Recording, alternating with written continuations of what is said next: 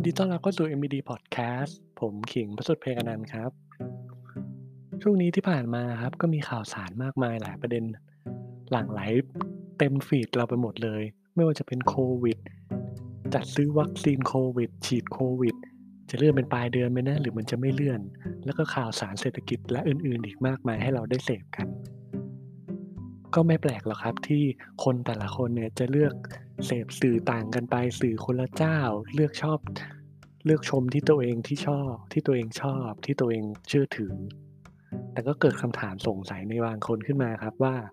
ปัจจัยอะไรกันแน่ที่ทำให้ผู้คนตัดสินใจเชื่อสื่อสื่อหนึ่งมากกว่าอีกสื่อหนึ่งทั้งทั้งที่หัวข้อก็เหมือนกัน ถ้าพูดให้ง่ายหน่อยก็คือทำไมถึงเลือกเชื่อสำนักข่าว A ไม่ใช่สำนักข่าว B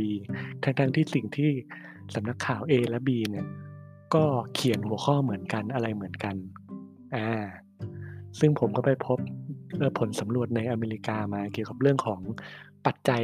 ที่ส่งผลต่อความเชื่อมั่นในการเสพสื่ออเมริกาขึ้นมาครับ ซึ่งผลการสำรวจนี้เป็นความร่วมมือระหว่างสำนักข่าวอิสระ AP แล้วก็ศูนย์เก็บข้อมูลของมหาวิทยาลัยชิคาโก ซึ่งพวกเขาเนี่ยได้สำรวจกลุ่มตัวอย่าง 2,014 คนในอเมริกาขึ้นมา แล้วก็จากผลสำรวจเนี่ยเขาสามารถสรุปได้เป็น 5ลำดับ ที่ผู้คนเนี่ยให้ความสำคัญในในการเลือกเชื่อถือของแหล่งในการเลือกเชื่อถือแหล่งข่าวนั่นเองครับ อันดับที่ 5 ครับ รูปแบบการนำเสนอ สิ่งที่ผู้คนให้สนใจเป็นลำดับที่5เลยเนี่ยก็คือ ความน่าเชื่อถือของสื่อครับ เช่น วิธีการนำเสนอรูปแบบการนำเสนอ โดยผู้จาก 2,014 คนนะครับ มีผู้คนเห็นว่าสำคัญมากเนี่ยถึง 48 คนเลย ยกตัวอย่างละกันว่ารูปแบบการนำเสนอมีอะไรบ้างที่เขาคิดว่าน่าจะสนใจ 1 คือการนำเสนอที่กระชับครับ แล้วก็ตรงประเด็นไม่เยินเยอะไปนั่นเอง 2. ใช้ภาพหรือวิดีโอกราฟิกที่เข้าใจง่าย หรือมีการเปิดคอมเมนต์ให้แสดงความคิดเห็นได้ อ่านในมือถือได้ง่าย ก็มีไปก็มีเป็นประเด็นเหมือนกัน อ่านั่นคือลำดับที่ 5 และลำดับถัดมาครับลำดับที่ 4 ก็คือ สมดุลในการนำเสนอข่าวครับ โดยมี 66%เนี่ยเห็นว่าเรื่องนี้เป็นสำคัญอย่างมาก มีอะไรบ้างล่ะในในส่วนของสมดุลข่าว คือการหนึ่งคือครับนำเสนอข้อมูลที่ด้วยมุมมองที่หลากหลาย อย่างยกตัวอย่างละกันครับ อย่างเช่น ถ้าจะสมมุติว่าจะนำนำเสนอเกี่ยวกับธุรกิจอะ ผู้คนอาจจะอยากจะรู้ในส่วนของในมุมมองลูกค้าเป็นยังไง ในมุมมองของผู้ประกอบการเป็นยังไง แล้วว่าในฐานะคอน sumer เขาได้รับประโยชน์อะไรยังไง อย่างนั้นเป็นต้น และ 2 ครับ มีการนำเสนอหรืออ้างอิงความคิดเห็นของ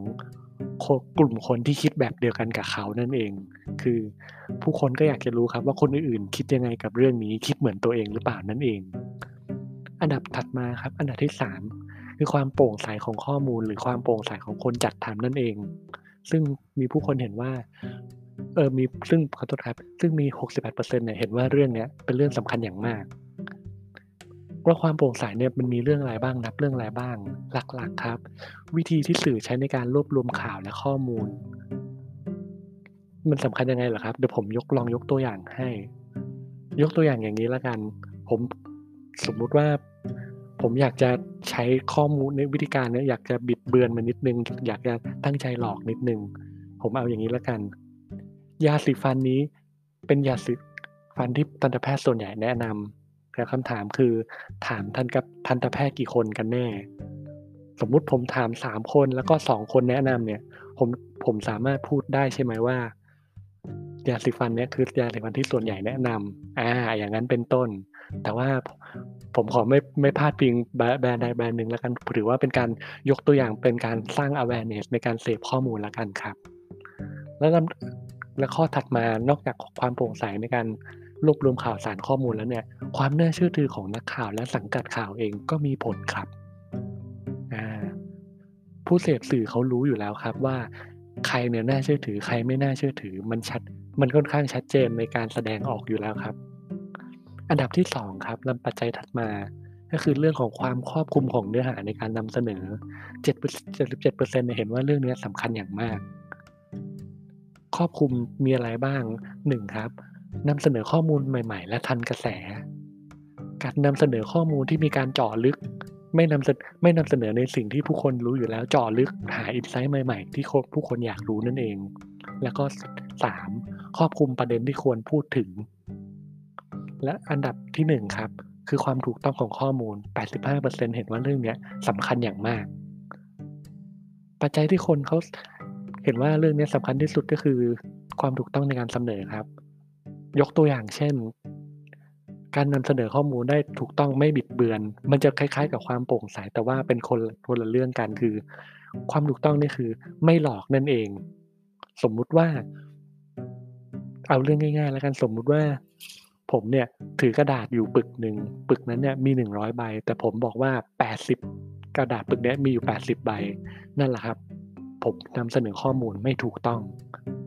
แล้วก็ข้อสุดท้ายครับในส่วนของหัวข้อความถูกต้องของข้อมูล คือมีการยก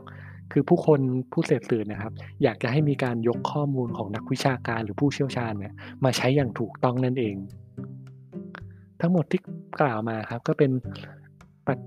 ก็เป็นปัจจัยที่กลุ่มตัวอย่างนะครับ เขาใช้ในการตัดสินใจเลือกที่จะเชื่อสื่อ ผมหวังว่าข้อมูลเนี้ยจะสามารถช่วยเพื่อนไม่ได้มากก็น้อยนะครับ และยังไงก็ตามและในฐานะโพสต์วันนี้นะครับ ผมก็หมดหน้าที่แต่เพียงเท่านี้แล้วครับ ไว้เจอกันใหม่ครั้งข้างหน้านะครับ สวัสดีครับ